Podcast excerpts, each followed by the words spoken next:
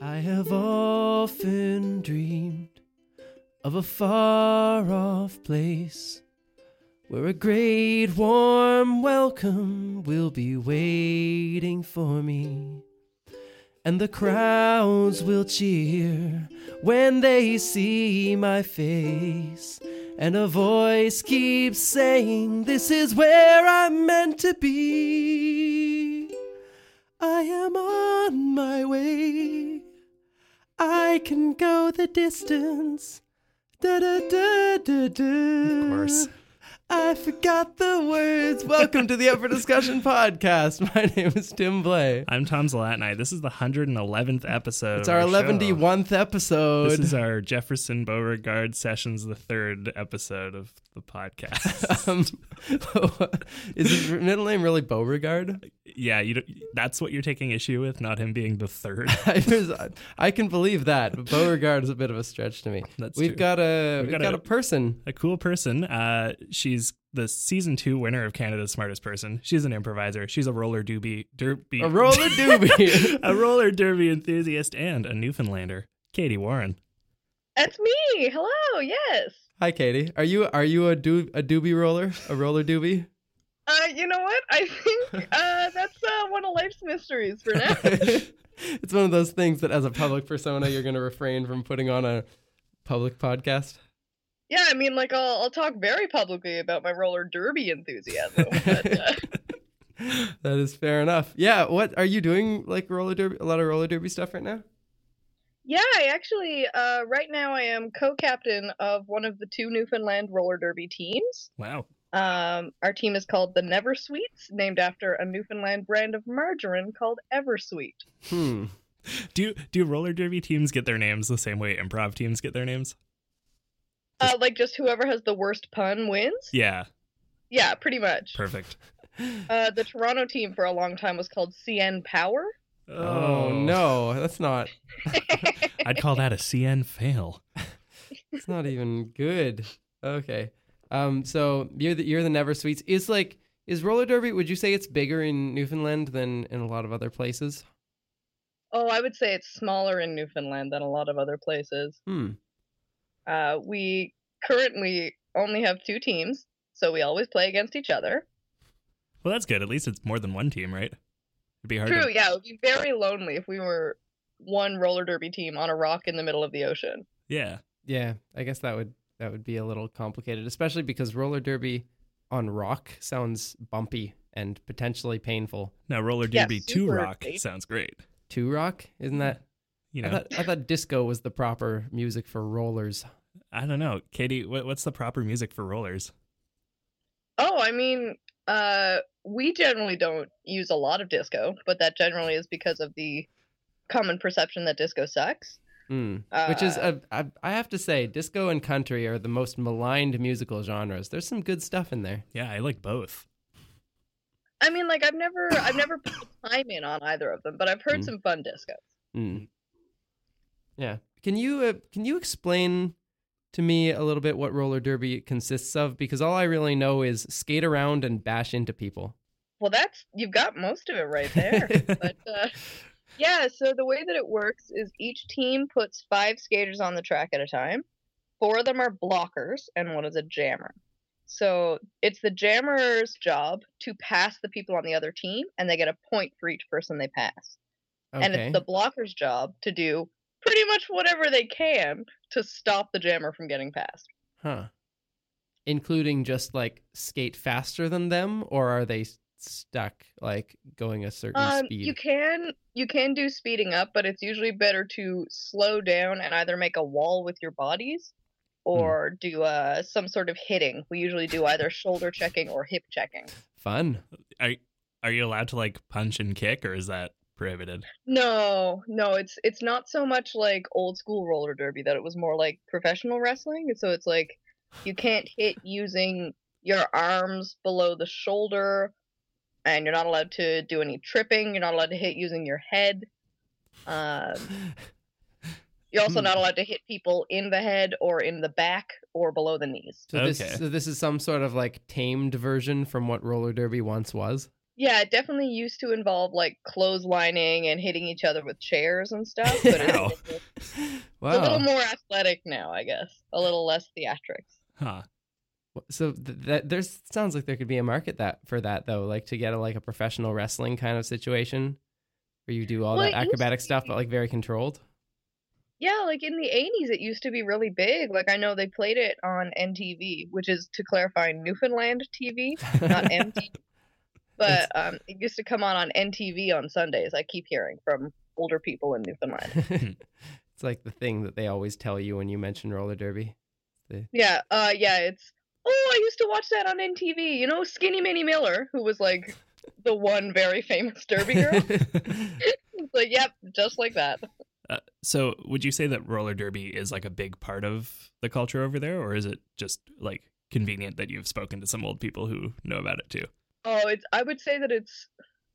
It's not a big part of the culture. Like lots of people know what it is Hmm. from old derby, Right. but very few people know what current roller derby is. Hmm. So, like, how many how many people are on like like a roller derby team? Because you said there's two teams, right? Well, ideally, you roster 14 people for a bout. Right. Um, our last one, each team only had 11 people.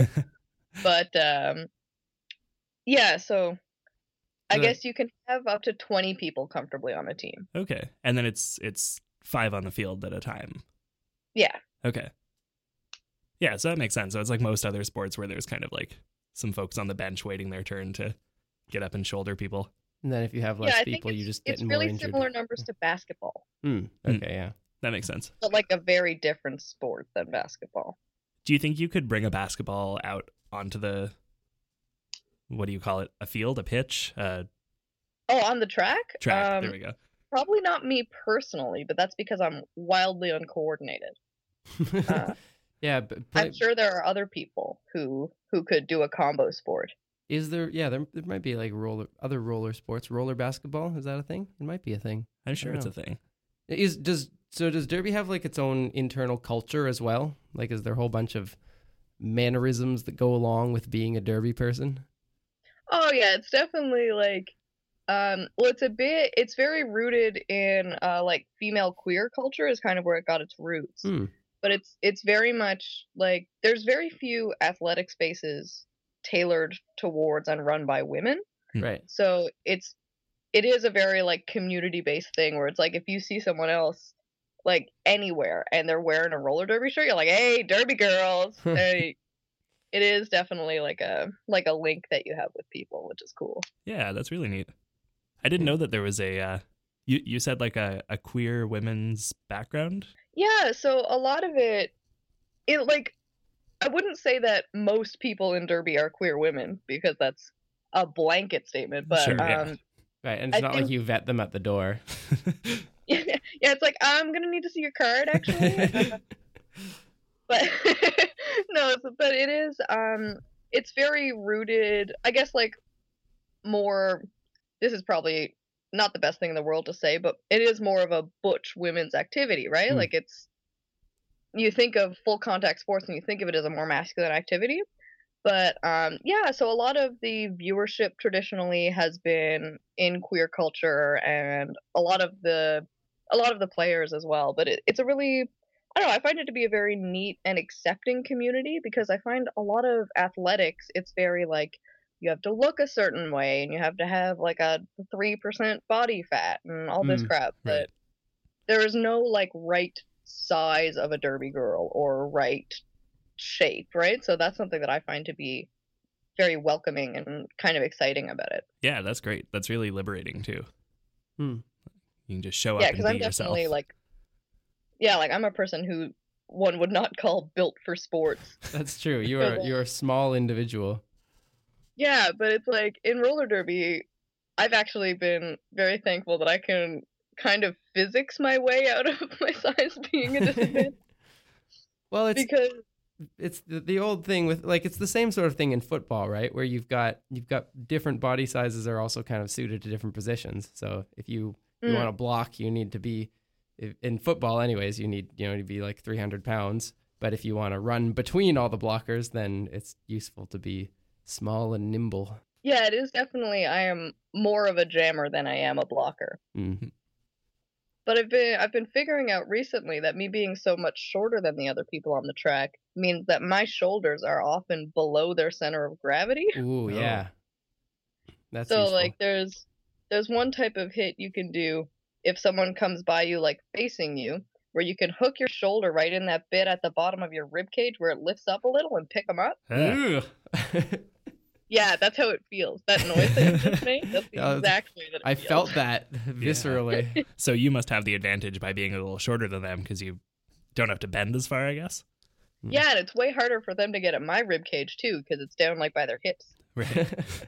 and you're not allowed to hip check people, right? They couldn't do the same Oh, move yeah. by like digging their hip into your rib cage. Well, but you've got to have a really sharp hip to get under somebody's rib cage. like I've that's- actually um one of the players on my team not wearing skates is about six foot four, Wow. so that's pretty much a full foot taller than me, and she Right. has accidentally hip checked me in the face before, oh no.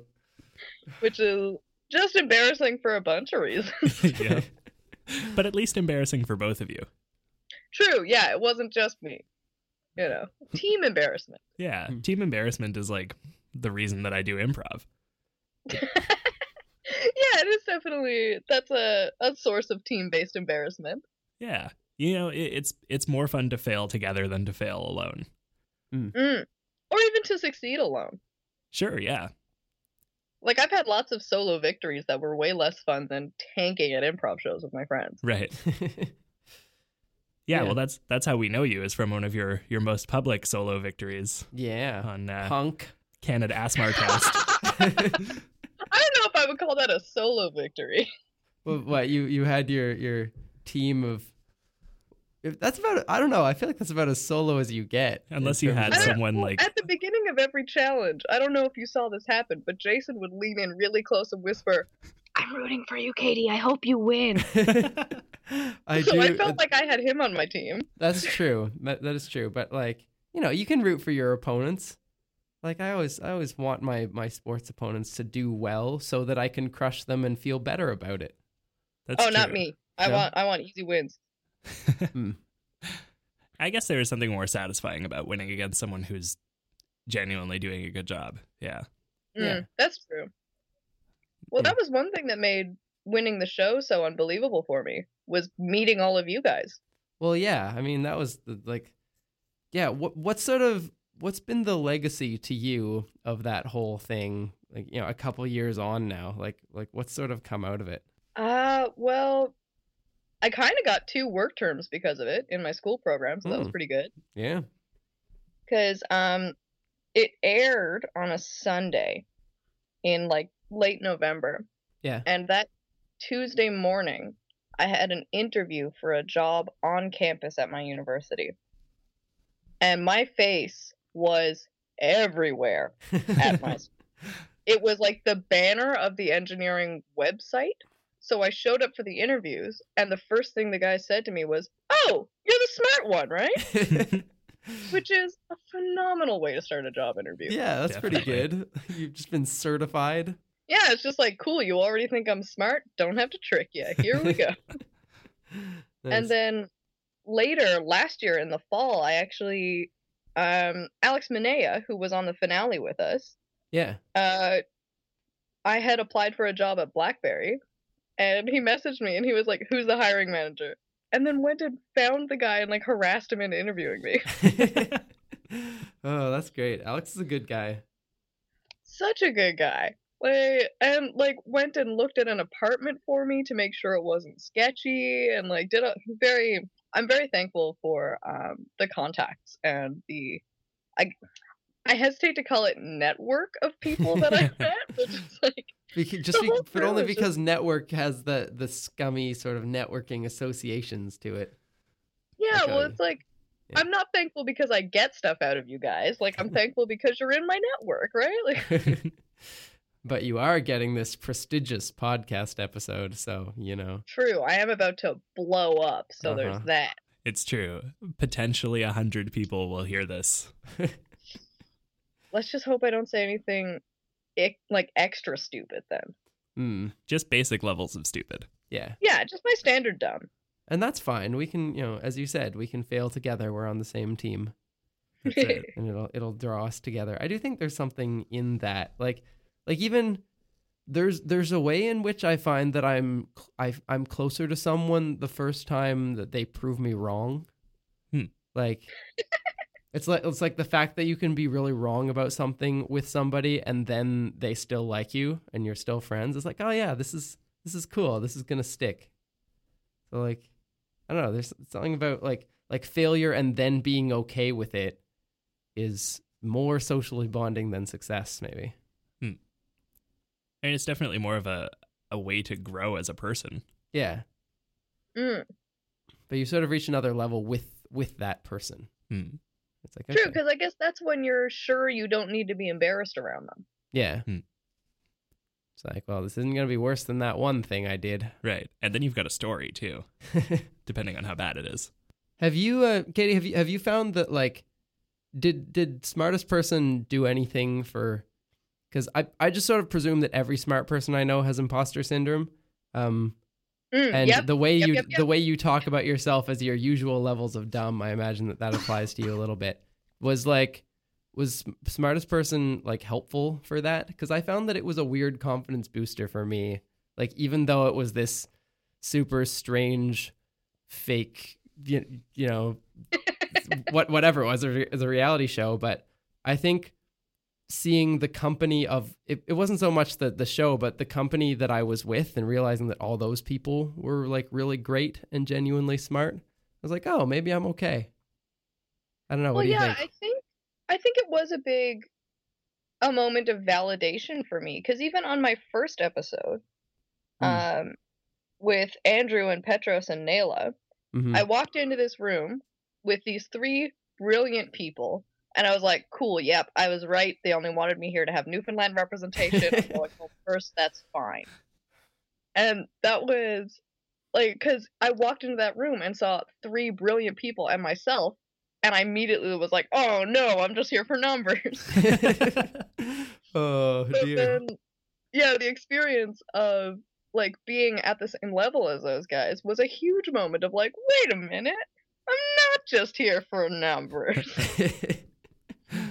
yeah yeah that's true I think I I had that same feeling with my first episode actually because all of yeah um ira and mary ellen marianne are like marianne in particular is, is shockingly quick and like like all three of them are like they're kind of the way that you three were in our finale in that they're like super bantery and like incredibly quick and i was i was the Wait, one are that you was claiming to not be the bantery one on our episode? I between the four of us, I think I was the non-bantery one in our episode. Like, who else Tim, would you I'm put in pretty your sure you- category? You, like, Jason is the most charismatic person in the world, and Anthony Yes. will talk about anything all the time. And you're really good at you know speaking, so See, I'm reasonably sure you made me laugh so hard I put water out my nose twice yeah. in well, like two days, which is a strong record. but I think that's something about like being like being with people who are really enthusiastic and together and clever. Like, it brings out the best in you. Yeah, definitely. Like I always like to be not the funniest person in the room. Like Yeah. if I'm, you know, when I'm doing improv with people, I like to be seeing people who I think are funnier than me so that I can kind of be pulled up toward them, right? Yeah, it makes you better. Yeah. I love going into into an improv scene being like a bench or something. like obviously I like doing actual improv, but I'm a big fan of just like being surrounded by hilarity. And just being furniture or like background art. Yeah, like I think that that's a I find it very enriching. Uh, And I- I- Absolutely. well, because like most of the time when I'm doing improv, I'm just trying to learn from the people that I'm doing it with. Hmm. So, I yeah, I f- I, definitely find it good sometimes just kind of like get to watch and see what's happening. Definitely. What's the uh what's the improv scene like out there? Um, small but feisty. Okay. Uh, Feisty. Yeah, well, like there's really only one regularly performing group, but there's uh like everybody who's been involved. There's a high school tournament called the Canadian Improv Games, right. and kind of everybody who's been involved with that is like, yes, we're all best friends forever, and we love improv the most. Good, got it. Let's rock. Right. So yeah, it, like it's a it's a small community, but it's um I think it's a very interesting one because Newfoundland has a big a big basis in kind of oral history and storytelling. Right. So the way that people do improv here compared to other places I've lived, like compared to Ottawa and even like compared to stuff that I've seen in Toronto, it's way more like narrative Hmm. and kind of based in like story arcing. Oh yeah. I Yeah, you know, so that it's that resonates definitely- with me. Like our our theater at Montreal Improv is like very heavily narrative focused. Uh like even even when people are doing like heralds and armandos, they end up feeling like narrative by the end of it because that's just the culture that we have around us. Yeah, I've been told that Montreal improv is similar but much more advanced um, to the way that it is in Newfoundland. Right. Tom just did a very uh, uh, puffing up his chest shirt pull kind of thing. Yeah, I mean you Oh, call I this bet. advanced, right? well, because like Montreal is the place for improv, as far as I've heard. It's like Montreal and Toronto is where it's popping. Yeah, I mean, I think that, that sounds right to me. Like most of the the advanced people at our theater uh, perform a lot in Toronto as well. Yeah, I saw a um I saw a duo that I think is based in Montreal Hmm. a while ago, play in Toronto, and they did they did an action movie. Oh, uh, was it Easy Action? It was easy action. Yeah, yeah. Uh, Mark And it was Roland one and of Brent the- Skagford. Mm. Yeah, I was in Toronto for like an improv festival and they Mhm. taught one of our workshops, but they Nice. also did a show in the evening. And I like I couldn't understand how people could be that good at improv. Like I was I like I just didn't understand what was going on in Yeah. their brain. Those guys are like ridiculously talented. I've taken a bunch of courses with Mark, and he's like, he's he's so good at everything. Mark It's- Roland, is, is he the bald one? He's the bald, muscly guy. Yeah. Yeah. He, was, he was in the, the musical, right? Yeah, that's right. He was so, in. Uh, so what, what's the troupe of their, what's the troupe that did the musical? What were they called? uh, it was just the board of directors. Okay. It was the people who They founded were- the school. So, so they, Katie, they did this like full on narrative improv musical. It was like 40 minutes or something. It was No, like wasn't 20. that long. 20 minutes. Yeah. It felt long. Um, Yeah. but it felt long and good. L- And like, it, it just blew me away because they had this mechanic where, s- where someone would say, what was it? Tell me about that. Yeah, Um, and then s- the the music guy would just start playing some chords, and they'd burst into song. And they like not only were they phenomenal on like like the details of of like bringing rhymes in and making the songs really funny, but they tied up everything so perfectly at the end. It felt like it. I felt like someone had spent like a month writing it. Yeah. it was really good. Yeah, musical improv is such magic. Well, because to me, it's like I understand Hmm. improv, but music is something that's still kind of it like a mystery to me. Right. Mm. So the concept of doing both at once is just like, ha, what's happening? yeah. Hold on. Well, that's the thing is like you you have to you have to get good at like improvising lyrics basically, right? So if you if you freestyle a lot or if you just regularly write silly little songs about stuff, that helps a lot. And then, you know, for for a narrative improv thing, I think the thing that ties it together the most is just knowing how to do a narrative successfully, right? Like being able to find sort of plot points and story arcs and have things kind of come together in the end. Mm. We had a game we used to play. We used to have a radio show on like our university campus radio. Uh, that was like a two-hour improv show, Wow. but um, yeah, nobody listened to it. But it was lots of fun. Well, that takes the pressure off, anyways. Yeah, exactly. It was just like just me and my friends, but we used to play a game called Kick It, which is basically you're doing a regular scene, and whoever's hosting the show at any point can go kick it, and you have to rap about whatever you were just saying. Oh no. That's fantastic. And I am what you might call not a rapper. It was just like there was a few people who were really good at it, and I always ended up playing because I loved it. It was one of my like failing joyfully Hmm. high notes for sure. But it was like anytime it was happening, I would just start talking really aggressively and blocky. and it wasn't rapping, but it was so much fun.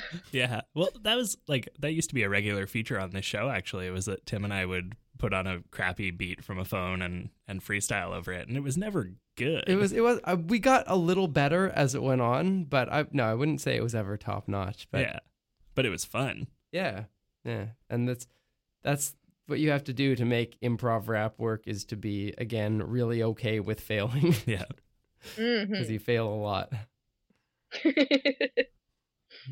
yeah, I think every time I did it, it was just like a 30 second string of failures and me going, yeah, at the end to signal that I was done rapping. that's it. You pull out the air horn and What? What? Fail. yeah. Yep, yep. Tim, do you want to tell people at home about Patreon? We're Oh, about I- halfway through the episode. I wonder whether they've ever heard of Patreon. Do you think they have? I don't think they've the, heard of the Folks Patreon. at home know what Patreon is. Katie, have you heard of Patreon? Not even one time. Well, Wow. he's, well, P- well, Katie, let me tell you that Patreon is a crowdfunding platform that lets content creators work directly with their audience to create the best possible content at the lowest possible cost to those creators because you're paying our costs. Wow. By going to patreon.com slash up for discussion, you can pledge to support us financially and get all sorts of sick perks in return. If you pledge more than $5, you can $5 per month. You can submit topics and questions for us to talk about on future episodes of the show, and patrons also get early access to bonus episodes and um, exclusive updates and behind the scenes stuff, whatever Tom feels like putting into it, basically. Um, we have a pledge at the $40 level Woo. where you get to name the bear in our logo. Wow. It's sort of a rotating cast of rotating names. Oh, yeah. This week, Kendallin has decided that the bear's name is Saitomim. So that's fun. I have no idea what the heck that means, but it's not the weirdest thing she's named it. I know what that means. What is it? it's just our three names smooshed together. what about Johan? It's a portman. She doesn't know about Johan. He's new. That's true. I guess we can officially announce that as of next week, Johan will be a regular host. is he? yeah. Awesome. Congratulations. Welcome to Johan. I guess you were you were asleep when we decided that. I was asleep, but I am okay with it. Oh man. so I love the idea of you guys just making shadow decisions while Tim sleeps. that happens a lot. I mean, It's- I'm sleeping most of the waking hours. It's so. the only way to dis- to make decisions. It's like what, do you- what what would I expect from them really? to wait until like the two hours between when I wake up and when Tom goes to sleep. yeah. I go to bed early. You do, like that. Like a couple weeks ago, you went to bed at like seven thirty. That was only because I had to wake up at four. Mm, that's still. I don't know how you do it. Yeah. Like, you you seem to be able to actually shift around your sleep schedule according to your needs. but I only do it by like like max like two or three hours. Yeah, Like I, I don't do like massive shifts because that would kill me. yeah. Whereas I just sleep whenever I crash and then wake up whenever I wake up. Mhm. Katie, are you like a, a night owl or a regular sort of scheduled person? How do you operate? Tell us how you sleep. Oh boy, like a rock. Mm, Uh, like the rock you but- come like from. a rock. Hello.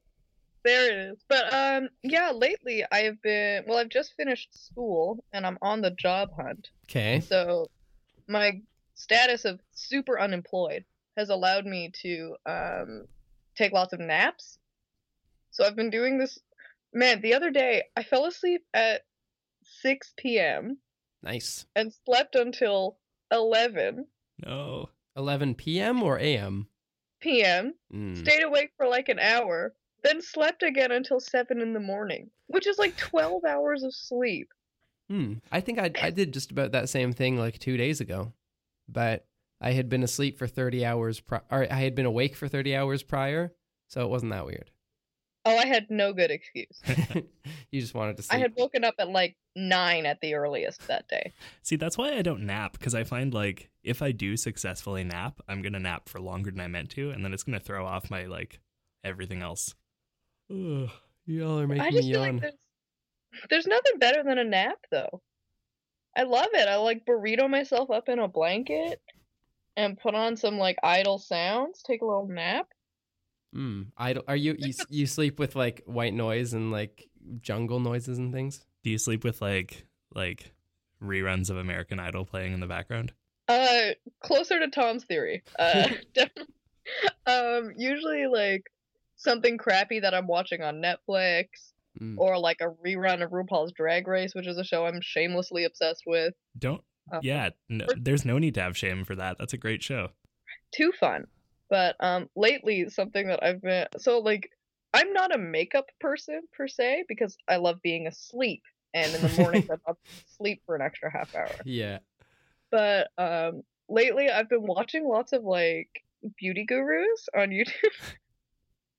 and I find that really nice to sleep to because they're always like, and then I'm gonna open up the Naked 2 palette and we're gonna use lustrous blonde. And it's just like every time, it's just like the most soothing women in the world. I once got described as a lustrous blonde. Really?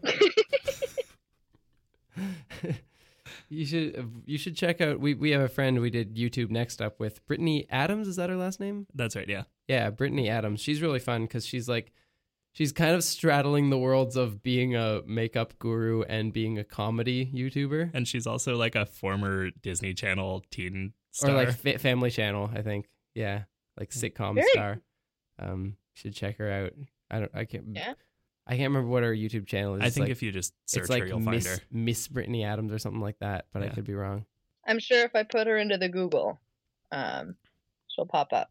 Oh yeah, Yeah. definitely. But she's yeah, she's the only reason I know anything about makeup. Like I didn't know you do things like highlight the the corners of your eyes and so it's like it's all these subtle things that like oh Oh yeah, well my sister is very into makeup. For a while she had like a, a website where she was reviewing makeup okay and um she's way into like goth culture. Um we're very different people. Hmm.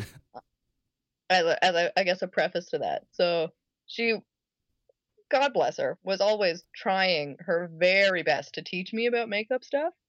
Um and it was always like yeah, like you need to use a lip liner because it catches the lipstick and stops it from bleeding onto the rest of your face. And I was like, why are you using two things on your lips? What's happening?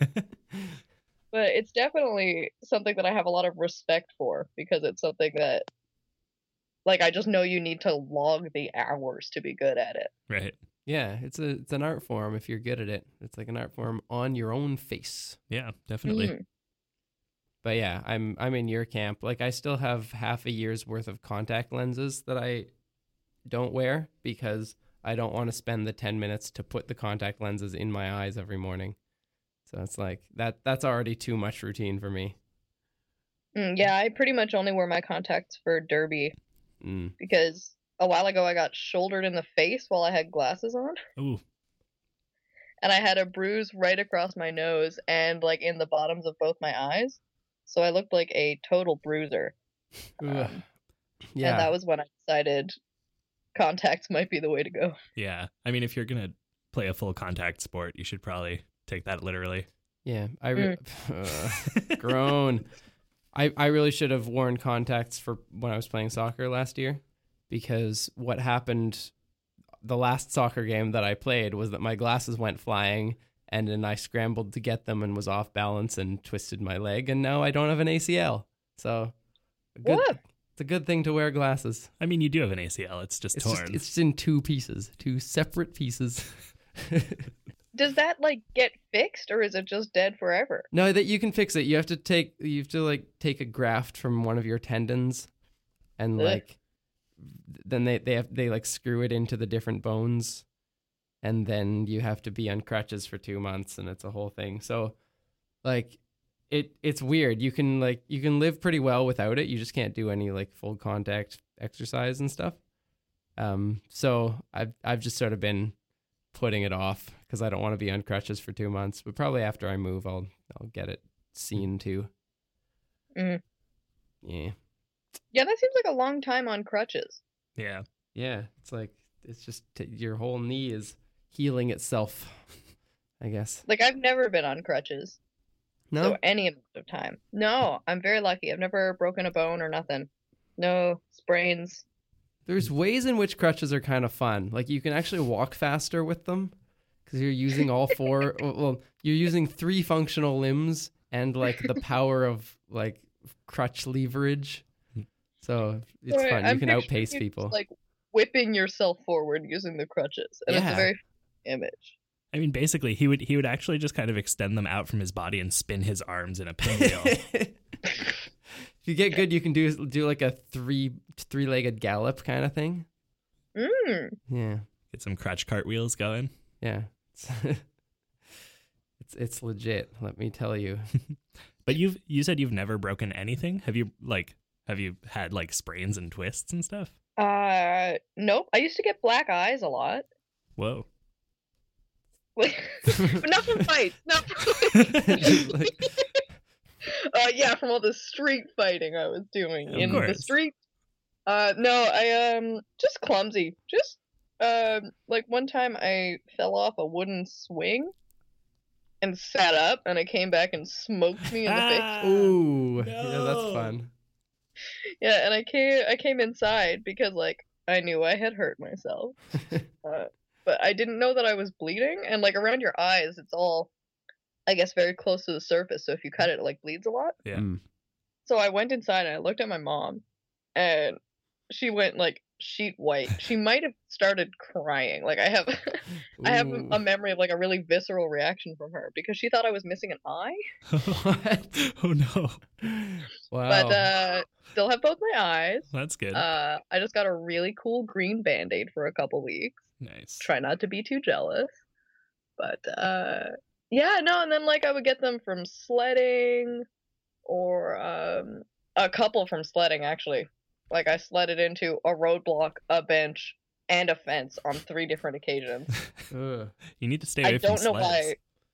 I don't know why I was allowed. Like it seems like after like the second time, one of my parents would be like, "I'm parenting this. Stop that." Yeah. yeah i don't know i i wonder like because we i always went sledding as a kid and it was on this like huge golf course hill that it was always icy and people always built like massive ramps at the bottom of it so you would fly like five feet in the air and we would always pr- pretty much every sledding trip would end with someone being hurt and then the fun was over because someone was injured and you go home and that was just like how it was and then you go back again next week and do it again I think the thing is that no one ever got like for real hurt. yeah you kind of Right, trust 'cause, that like- the snow will will dampen the blow somehow Yeah, because like the amount of times I damaged my face sledding, it was never like permanent damage, right? Like it was never like a real injury. Right. I definitely got a few like wicked head bumps on ice from sledding, but I don't know. I don't think I was concussed. Maybe I was. Seems like you turned out fine. well, maybe, maybe I'm like down from my peak from getting repeatedly hit in the head while sledding, though. If you hadn't bumped your head all those times, you might have won. I might have Canada's won Smartest Person. Canada's smartest person. I would have Oh, got man, that that one could- extra word on the opening segment. well, th- I guess I gotta be thankful then for your for your sliding disasters. Katie, my sledding has made you who you are. No, it is not. oh dear. What kind of job are you trying to find? Uh, engineering, Hmm. because that's uh, that's what my degree is in. I Yeah. did electrical engineering, uh, mostly small electronics and robots. Ooh. So trying to find a job with small electronics or robots. you and I have like non-intersecting science skills. Like circuits were my the bane of my existence. All through Huh, all through It is my physics. jam. It was ugh, it was awful. Yeah, see, I went into engineering school with no credits in physics or chemistry Wow. because I just found them super confusing, so I didn't do them in high school. and I actually had to, um, usually in first year of engineering at Mon, you have to take two physics courses uh, because as long as you get, um, I think it's a 65 in the first one, they let you go on to the second one. Hmm. All right. and I got a 64. And I went to talk to this prof, and I was like, dude, 1%? Could I have 1%? And he was like, certainly not. 64 is generous, and we both know it. And I was like, yeah, okay. oh no. so I ended up like having to take an extra physics course that nobody else took. Oh. like, was a rough go for the kid, but uh, Mm. it turned out fine. You stuck muddled- to it. Yeah, we did the because really once you get into electrical, there's almost no physics or chem to deal with. Like Mm. we don't do a lot of real Mm. science after that. Okay. We had one course on um like waves and magnets and like how light happens. Yeah. Uh, It was probably you can called tell from EM my- waves or something like that. Yeah. I think it was called That's- Waves, Magnets, and How Light Happens. it's like Phys- the word physics yeah. 001. yeah, school is real different in Newfoundland. Uh, no, I'm sure it had a much fancier name, and I'm sure if I knew that fancier name, I would have done much better in the course. but how but- light happens is basically just a combination of waves and magnets. So you basically got it. No, How Light Happens is that you flick a switch. That's, That's- much more related to the things I know how to do, though. Like if it was that type of how light happens course, I would have been fine. Well, that's Yeah. basically what an electrical engineering course is, right? It's just learning how to flip switches. Yeah, pretty much. You wouldn't. I got fast fingers. Yeah, I mean that's all of computer science too. It's just flipping switches all over the place. Mhm. A friend of ours did uh, a degree in electrical engineering years ago, uh, and then took like a few years off school to go like learn Japanese in Japan, and then came back and became like a patent lawyer. Mm. And I have no idea if he's used his electrical engineering education since then. I don't know, but I think he lost his job as a patent lawyer. So I'm Oh, not sure- really? I'm not sure what he's doing now. Oh, fair enough. He's just all over the place. I hear an engineering background is really good for patent law. That would make sense. Yeah. Mm. I have a friend who's doing like a combo engineering and law degree, Right. and apparently patent law, like if you already know how the design process happens, it's very helpful. That makes sense. And I know a lot of people who do law like get a degree in something else first too. Like it helps yeah, I with like think a lot of admission. schools you have to. Yeah. Yeah, and I think a a lot of hiring people more now than previously look for like they're sick of people in their own field and they end up looking for people who've done degrees in unrelated things and being Yeah. like we can teach you law but at least you know engineering or Mm. like yeah it's a little bit a little bit odd So basically, we think you should be a lawyer. yeah Oh man, you and my grandpa both. oh yeah Yeah. Well, he has seven degrees. Of separation? from Kevin Bacon Uh, Don't we all? I mean, But- he, he, I think with with you, he probably has through you, he probably is separated from Kevin Bacon by no more than like four degrees. Oh, probably. Yeah. Well, because like I bet Kevin Bacon has met Alan Thicke, and I've met Alan Thicke. I went to prom with Alan Thicke's niece. Ooh, So that's my that's connection. pretty cool. I mean, basically, like we we had Hank Green on our podcast, which means that we're two degrees of separation from Barack Obama, who's probably one degree of separation from everybody famous. Do you think Barack Probably, Obama's yeah. met Kevin Bacon? Probably. I feel like if I was a powerful person, I'd want to like set up a meeting with Kevin Bacon just just to do it. Yeah. So I could be everybody else's link. Yeah. Seems like a, a good thing. Take to one be. for the team. Yeah.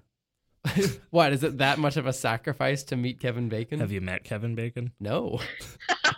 you know, what? I bet it would be a real hassle though.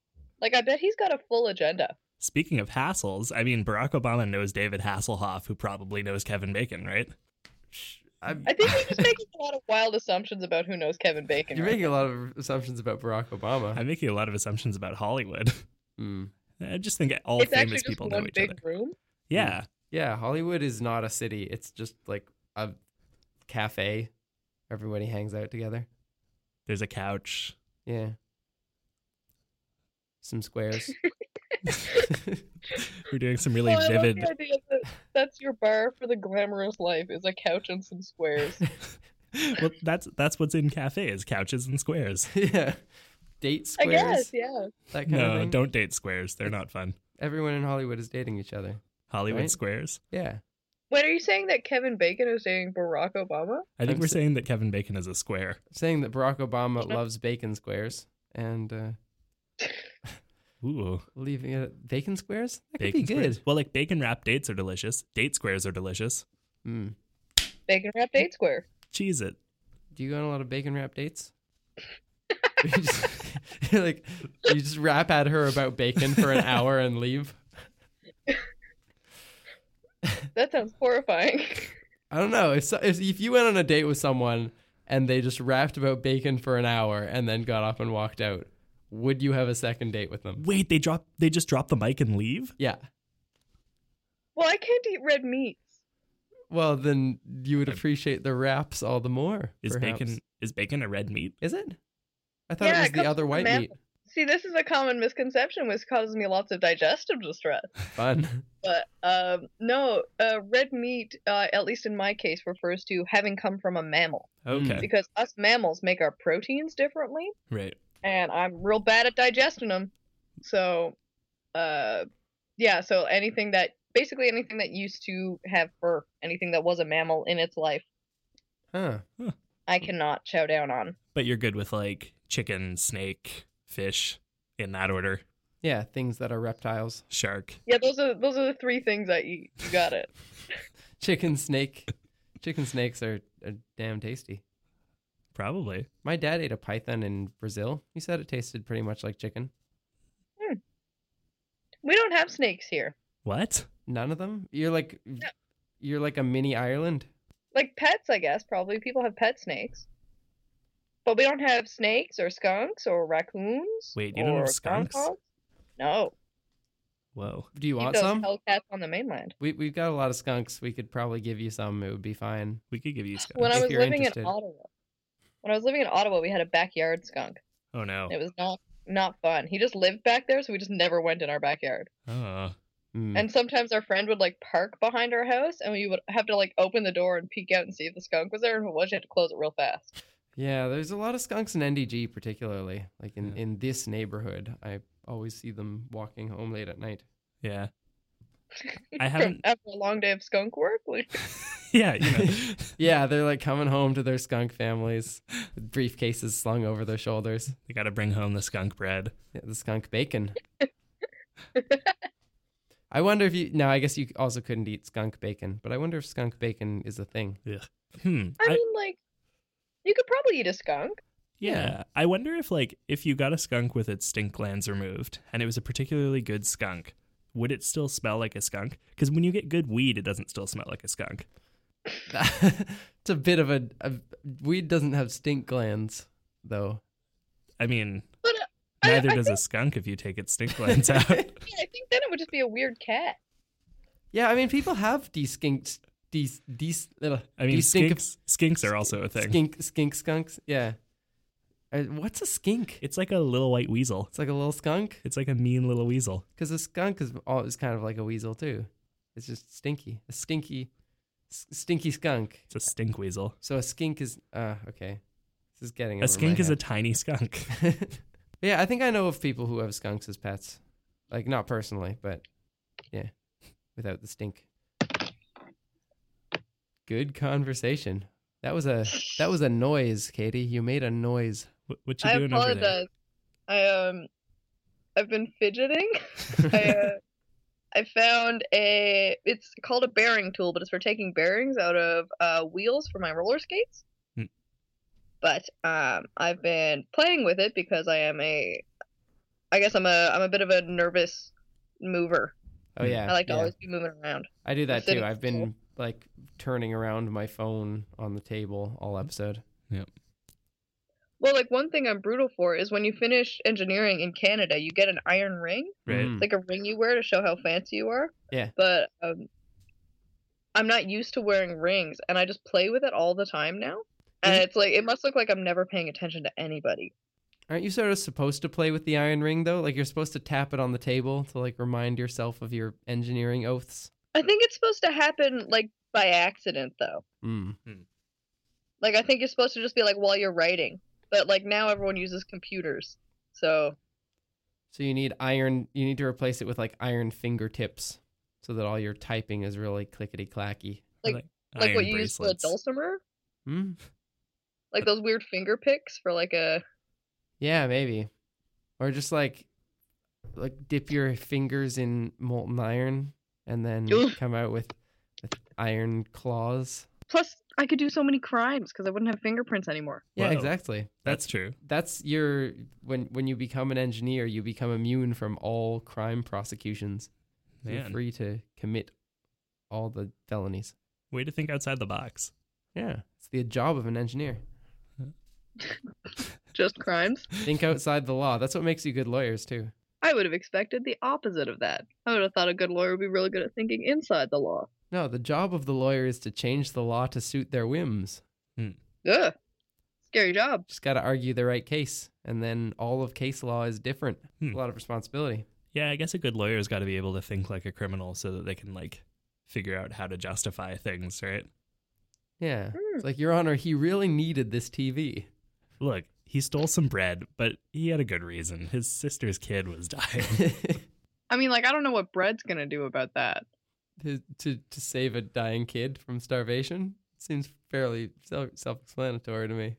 Like a one-time bread, though. Yeah, like it, it won't. You'll need to steal more bread the next day. It's not a long-term solution. yeah, it's true. I don't know what John So it's like a Valjean's teach a man contingency to fish was. situation. The the what I'm not sure about. Did his sister's kid survive after he got put in a prison colony for 20 years? I'd assume not, right? Is it- Because we'd probably see the sister and the son when he got out. Yeah, and like he, d- they didn't even get that piece of bread, presumably, Right, because Let he got alone- arrested. let alone stolen bread for the next 20 years. Sad, guys. Real Yeah. sad. Yeah, it's a real downer. Pretty miserable. well, don't be a French peasant is the moral of that story. I think that's the moral of most stories. Mm. Yeah, it's kind of my motto. Yeah. How how have I've you been been- doing at that? Uh, we're 22 years strong on it so far. Nice. Like, I learned French, so we were in the danger zone for a little while. but uh, But so far, actually, I guess on my on my first work term, I was living in Gatineau, like just on the Quebec border from Right. Ottawa, and I didn't get paid for the first like two months of my work term just because of like paperwork problems. Uh oh. So I guess at that time, I was kind of a French peasant. Right. yeah, that, that's that's sketch. that broke your streak a I was little bit. eating like a lot of spaghetti. Hmm. Mm. Doesn't that make you an Italian peasant? No, but I was in Gatineau where everyone was speaking French. So, are you what you eat, or are you what you do? That might be the question for the ages. I'd like to think I'm what I do, but only because I eat a lot of like junk food. And I'd like to think that I am not junk. Hmm. mm. But are you junk food? Like, I wouldn't want to eat you. I Rude. think, I think it'd be bad for me. I'm a little offended, but okay. I apologize. I, I I take it back. Come on, I'm on a no red meat diet. That's I'm probably true. like low in fat. That's Uh, like basically like being grain fed. Yeah, it's like it's true. You don't want to eat a mammal who's already eaten mammals. Yeah. And a Yeah. mammal that's been raised entirely on a snake and chicken diet. Yeah, I'll have you know I'm a gourmet food to cannibals, actually. Yeah. I think if you were well prepared and like ethically slaughtered, I'd be willing to eat you. What do we think counts as ethical slaughter for a human being? I think voluntary. Huh. You'd, Mm, yeah, you'd I have to guess- agree to it. Like, I have Um, to be like, for the good of the podcast. Yeah, there'd have to be an imam present, uh, and also, um, what's I'm blanking on the name of the guy who hangs out to make things kosher. I do not. I, I no. I don't. It's not a rabbi. It's a it's a it's a very specific word, but you'd have to I be got very confused for a second, and I thought the first thing you had said would there would need to be a mom present. well that too. like We- my mom would have to be there. I'm like, That's I think it. that makes it way worse. Well, you need three witnesses, right? You need your mom to make sure that there's a family member present. You need an imam so that it's halal, and you need a the You Jewish thought- guy. You to thought make it would kosher. come to you this time. I know. I was hoping if I just started talking, I'd remember the word. Mm. Sometimes that's all you can do, though. You just got to roll into things and hope it's gonna happen. That's it. Yeah. I once, uh, in fact, I once saw Easy Action do a show where uh, Mark couldn't remember the word tumbleweed and spent like 30 seconds explaining what a tumbleweed was without ever using the word. And Brent just stood there refusing to give it to him. That sounds more fun than the word tumbleweed, anyway. Oh, definitely. Yeah. It's those those plants. What role? Those little rolling balls of desert garbage. Yeah. Well, it's yeah. Katie's probably an okay person to cannibalize if you're going to cannibalize somebody. Because number one, there's the no red meat thing. Mm. Number two, she's been properly tenderized by a combination of swings and roller derby. So Mm, it's like, yeah, you could do worse. Number three, thank like you. like living by the sea probably helps with like, you know, good like living conditions. You You're know? like well salted and full of iodine. yeah, Yeah, and that that means it'll preserve better too if it's salted. that's Yeah. it. We'd, we'd have to Like, like, our main brine thing you. over here. This podcast is weird. Sorry, I'm making your podcast weird. kind of my thing. it's like, I mean, if you're okay with it, it's just that here we are, you know, sitting in a room talking about eating you and you're o- all the way over there. See, it feels like a bit of a rude way to treat a guest. well, that's why we can talk about it because she's not in the room. If she was in the room and we were talking about like ethically slaughtering her and eating her, she'd be like, "Oh crap, I got to make sure my mom's not here because this is getting too real." It would be a little Well, threatening. yeah, because like I'm at least several thousand kilometers and an hour and a half away from you guys. Can we talk about that? What's up with the half hour time zone? yeah, it's, it's silly. How We'll does have to- that happen? Who decided that? Who thought, hey, see all these time zones we're making that are an hour apart? How about this one that's half an hour? We're just gonna make every CBC program have to say 8:30 in Newfoundland just Yeah. for the hell of it. Oh, see, it's even better here because on CBC they'll say like starting at 8:30, 8 o'clock in most of Labrador. Weird. Um, Wait, so they they actually that's really odd that they they have if they have different announcers giving the time in different ways, then why do we need to hear what time it is for you in Newfoundland? Uh, because national programming Mm. um is not recorded here, but like the local stuff. Right. So like pretty much anything on TV, um, will say 8:30 in Newfoundland, Yeah. but anything on like our radio or like our local news, Hmm. we'll do Right. it the other way. But yeah, I'm not sure how exactly we ended up with our own time zone, but I highly recommend googling it, like for a picture, because it's drawn in a squiggly line around the coast of the island. Yeah. Hmm. You don't want it going it's- through the middle of it. That would be way worse. But it's like, guys, why why did that need to happen? What happened that Newfoundland was like, "Hey, we're not part of Canada. We're our own place. Give us a time zone." Well, I think like my personal opinion is that time zones as a whole are kind of a dumb idea. Like we should just like couldn't everybody just agree like oh yeah it's midnight is at six o'clock in Canada or like it but it's at nine in the morning it's like nine a.m. somewhere else it's like Oh, That- so that like seems use way the same simpler to me. numbers everywhere. because Yeah. you But just you have recognize that, like you have to do the Three conversion anyways with the time zone stuff. So Hmm. if you if you just grew up in a place and you're like, all right, well the sun sets at three p.m. and it would just I don't know, it makes more sense to me. I'd never thought of it that way.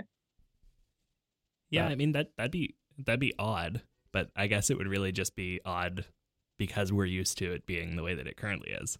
Yeah, because you think about going to a different place and being in a different different time zone, Right. but you could go to a different place and think, oh, morning is at this time of day. Right.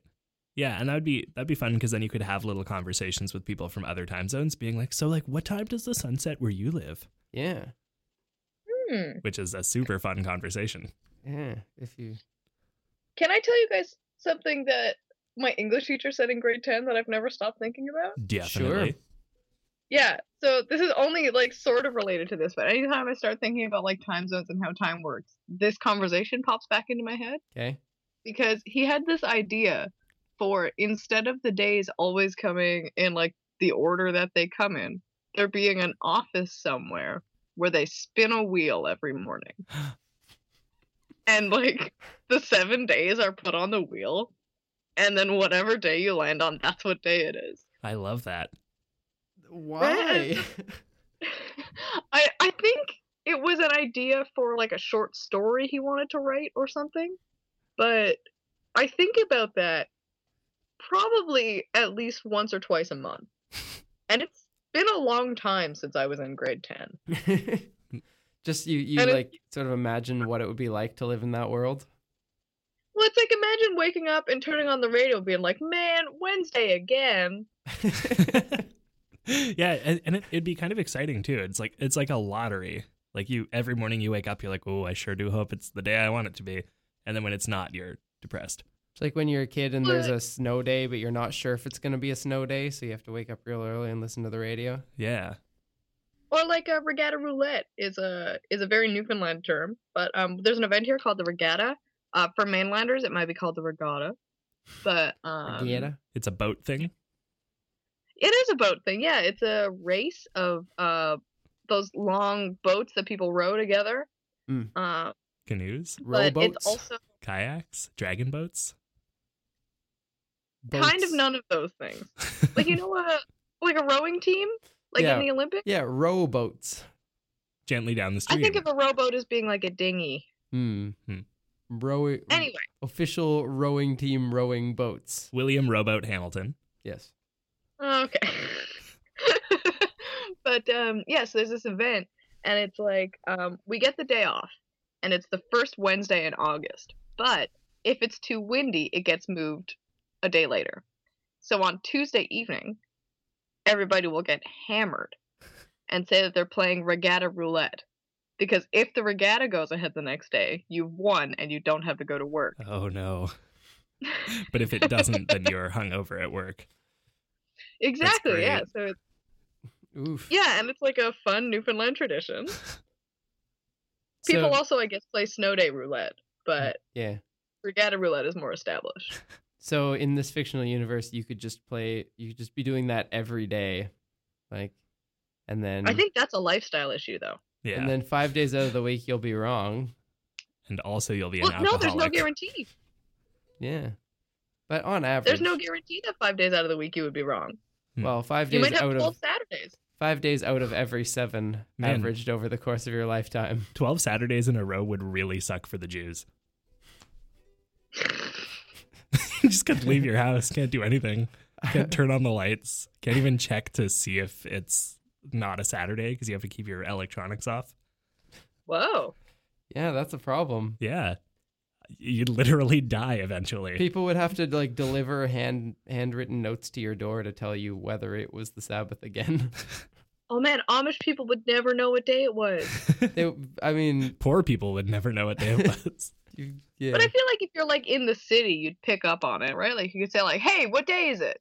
Like when people ask you what time it is. They're like it's yeah, I suppose so. What would the but then what's the point of there being like different days? just chaos. Like you really you can reduce this wheel to two sections, like a small pie that has weekend written on it and a big pie that has weekday written on it. Well, not if there's think like that's what I'm Tuesday night talking- bingo Fine. or like wing night. I guess there's a lot of things I haven't considered about this Come on, scenario. Jim. Think about wing night. Yeah, and I think that's what I find so fascinating about it, and why it's been like planted and growing in my brain for at least seven years. uh, is, like it makes no sense whatsoever. There's no reason the world would be that way, and yet I find it so fascinating. Because also, like, who's in that office?